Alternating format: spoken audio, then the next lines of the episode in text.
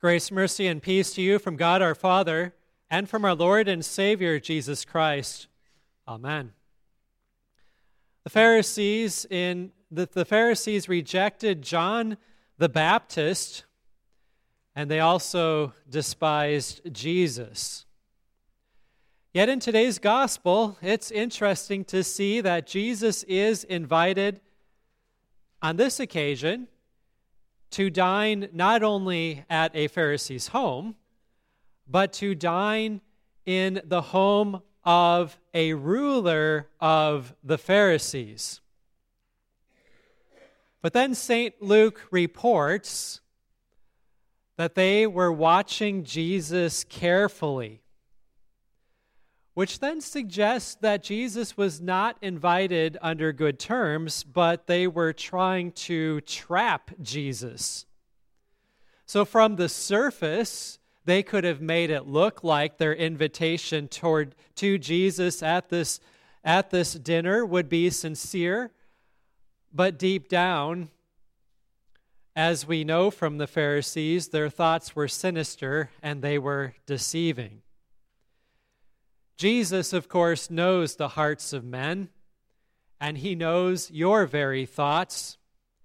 Using his divine omniscience, Jesus could have known or the true reasons for his invitation to the Pharisees' dinner. But unlike Jesus, we do not have divine omniscience. That is, we are not all knowing. So if you had enemies who invite you to dine with them, the reality is, you do not know their hearts. You will probably assume that this invitation from them is nothing but a trap. That because they're your enemies, they're luring you in for something bad. But it could also be that your assumption would be very wrong. It could be that your enemies are truly seeking reconciliation with you, that they've been moved by the gospel and want to see you moved by that same gospel, seeking forgiveness and desiring to make amends. After all, that's what Christians desire and work toward, and it is in the Bible known as loving your neighbor as yourself. Another man that is present at this dinner of the Pharisees is this man who has dropsy. St. Luke does not suggest the reason for his presence. It is clear from the Pharisees and their desires to keep all things pure that they would not normally want to associate with people with medical conditions. It's been suggested that he could be someone related to the homeowner.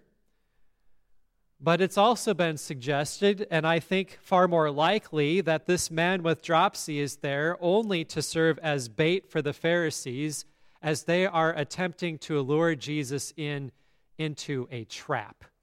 They could accuse him of being unloving if he will not heal the man on the Sabbath, and they could accuse him of violating the Sabbath if he does heal this man on the Sabbath. But because Jesus knows the hearts of men, he then asked the lawyers and the Pharisees present a question Is it lawful to heal on the Sabbath or not? They did not answer him. Perhaps they tried to hide their collective gulp when, they, when he asked them that question. Perhaps they were now turning white with surprise for getting caught. Or maybe they're turning red with anger because Jesus sees their purpose. If they are trying to walk Jesus into a trap, it surely backfired. And now they feel entrapped. For Jesus saw their hearts, their plan, their scheme, and it and made it clear to them that he knew what these men were up to. In Old Testament times, there were laws governing the Sabbath. Sabbath, which began on sundown on Friday evening, ended on sundown Saturday evening. No work was allowed. When the Israelites wandered through the wilderness for those 40 years, they weren't even allowed to pick up manna on the Sabbath day. They had to do that on the day in advance. The word for Sabbath means rest, and God's people were expected to rest, following the example that God Himself had set when He created the world in six days and then rested on the seventh. Their time of rest was to be sanctified by the Word of God.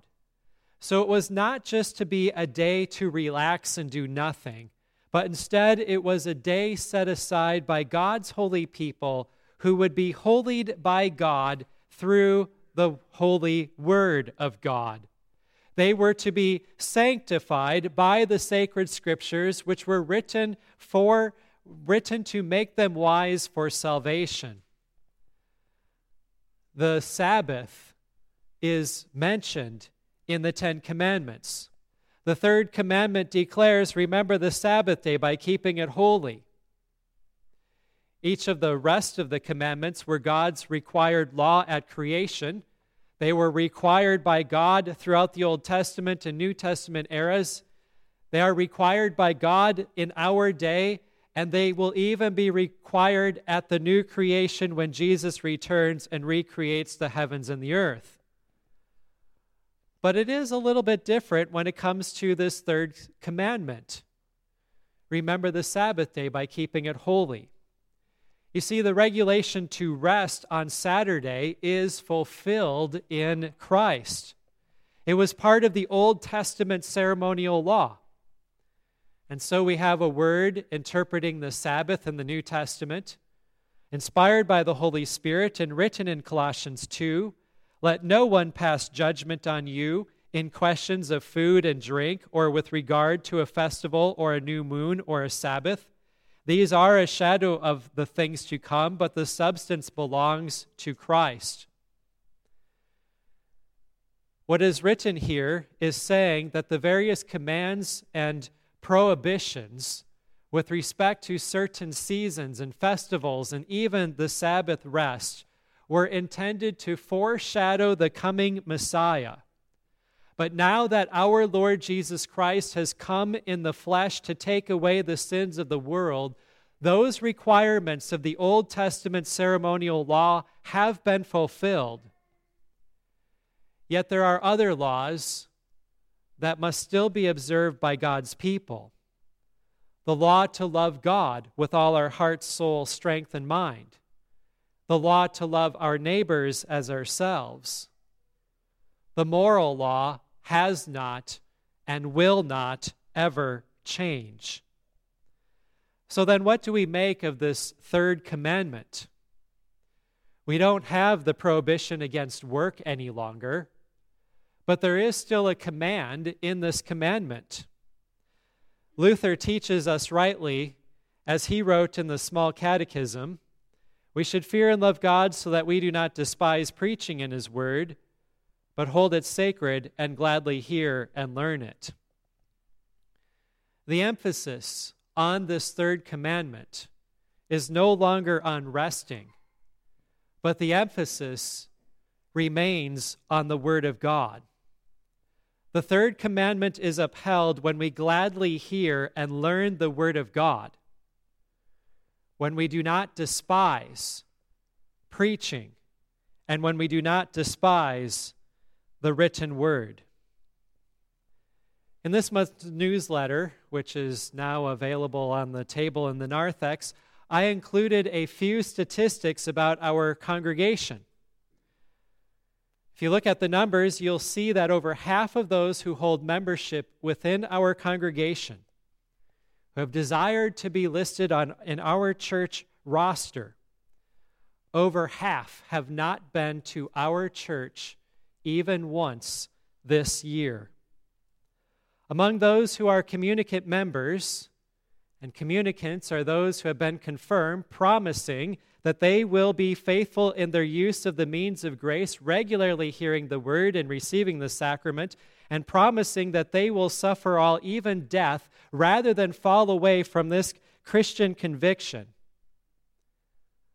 Of our communicant members who have made this promise before God, still over half of them have not received Holy Communion at grace this year.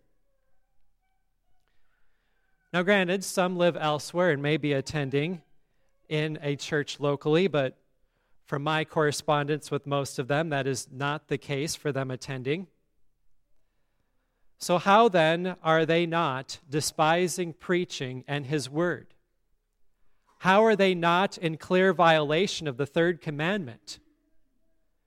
And the third, and the same could also be said of those who only appear in God's house on Christmas and Easter, and for those who also simply darken the door of the church periodically, letting months go by without bothering to enter into His holy sanctuary where they receive rest for their souls.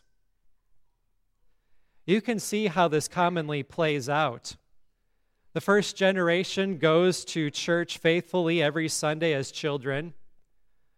But then when they grow up, they find that the times have changed.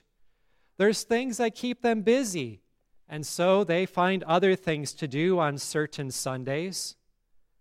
Their children, that third generation, they, or that second generation, they then grow up seeing that their parents found other things that could take priority over the Word of God, and they discovering that it's simpler not to keep on going to church as frequently as their parents did.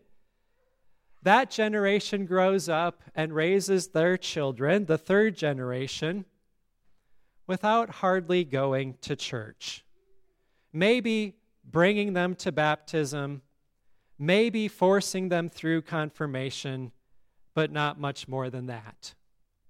And when that generation grows up and then raises their children, they don't bother. They know that it is unnecessary, for they have not been taught the joys of salvation or the blessings that they have in Christ. They have allowed the idols of the day, usually involving pleasures of the flesh, to be their gods, whom they love more than the true God. God did, after all, declare when giving the Ten Commandments, You shall not bow down to idols or serve them, for I, the Lord your God, am a jealous God, visiting the iniquity of the fathers on the children to the third and fourth generation of those who hate me. What are the idols of our day? What are those household gods that people have? Could be sports, it could be sleep, it could be work or recreation, it can even be vacation. It really amounts to anything that keeps people out of God's house on the Lord's day. So, how do we end that cycle? Well, we can't do it ourselves, but Jesus can, and He does end that cycle.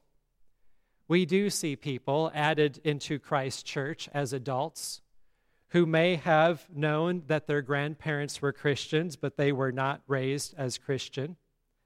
In today's gospel, Jesus spoke by way of a parable, and he began saying, When you are invited by someone to a wedding feast, when you are invited by someone to the wedding feast.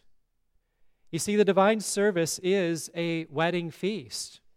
What takes place here might seem like a boring, same old liturgy or things like that, but it is a wedding feast in which you are invited. Our Lord invites you Sunday after Sunday, and He feeds you. He feeds you at this wedding feast His Word, His body, and His blood. Because Christ Jesus, our bridegroom, now comes before us in our presence, and He cleanses you with the water and the word. He purifies you of your sin, and he presents you before your Father in heaven as a saint, as one who is forgiven, one who is holy and innocent. We confess that we deserve temporal punishment and eternal death for our sin. Instead, though, our, instead of our Savior saying, You got that right, you will surely go to hell because you have confessed your sin, Jesus will instead say to you, who have taken that lowly place of penitence, Friend, move up higher. And he exalts the lowly. That is, he lifts up the penitent sinner, and he says to the sinner who confesses his sin, You are mine. I have wed myself to you. I cover you with my very righteousness, and I present you to my Father as holy and innocent.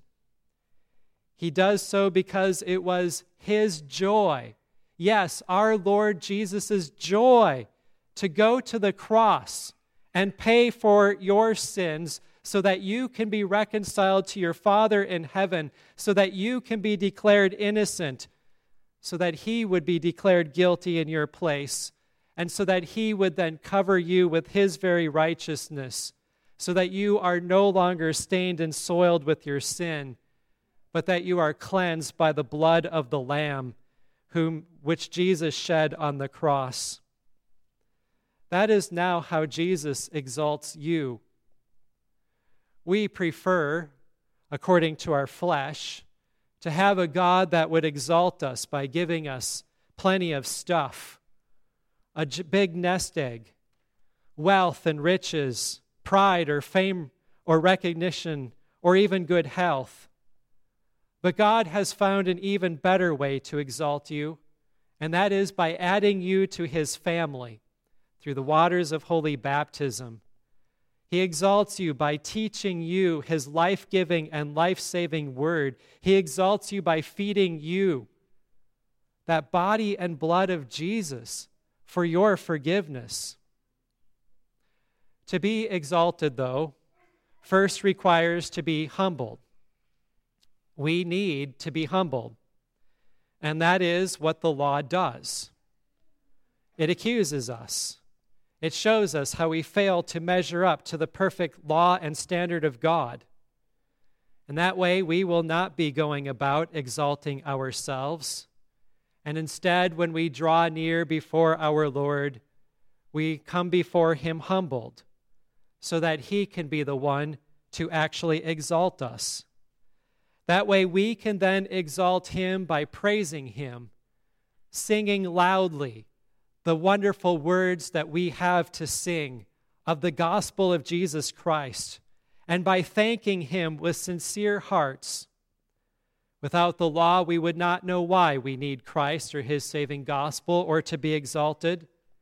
And without either the law or the gospel, like so many now suffer from, without that word of God for having not been raised Christian in their homes.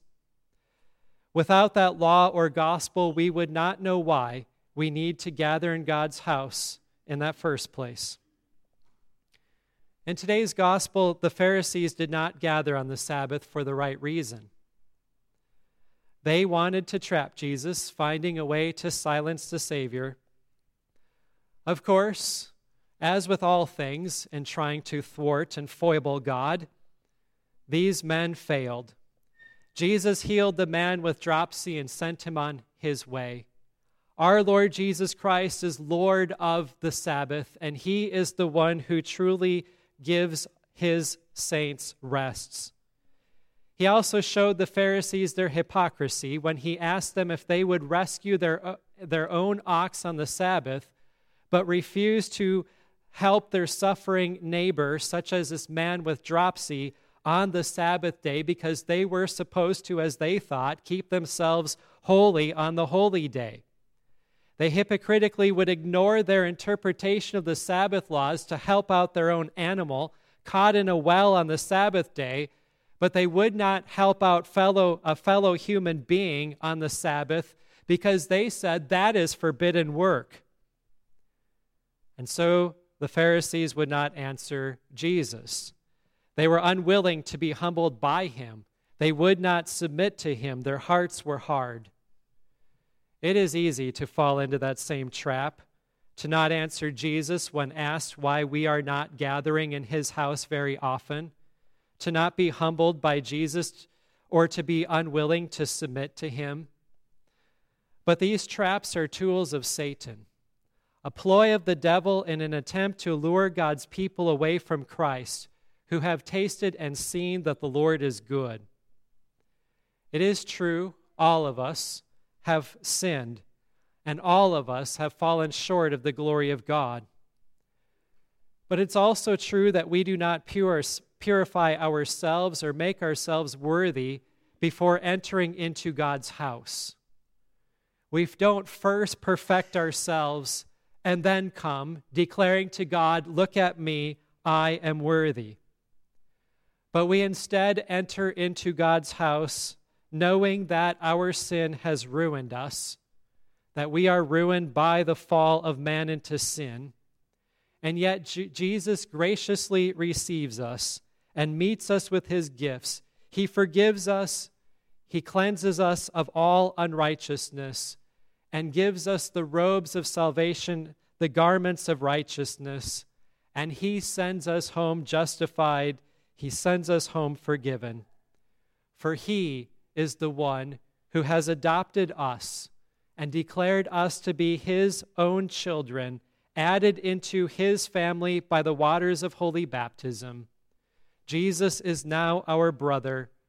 Our Father now exalts us, and he is pleased to receive us in paradise. Amen. The peace of God, which passes all understanding, keep your hearts and your minds in Christ Jesus to life everlasting. Amen.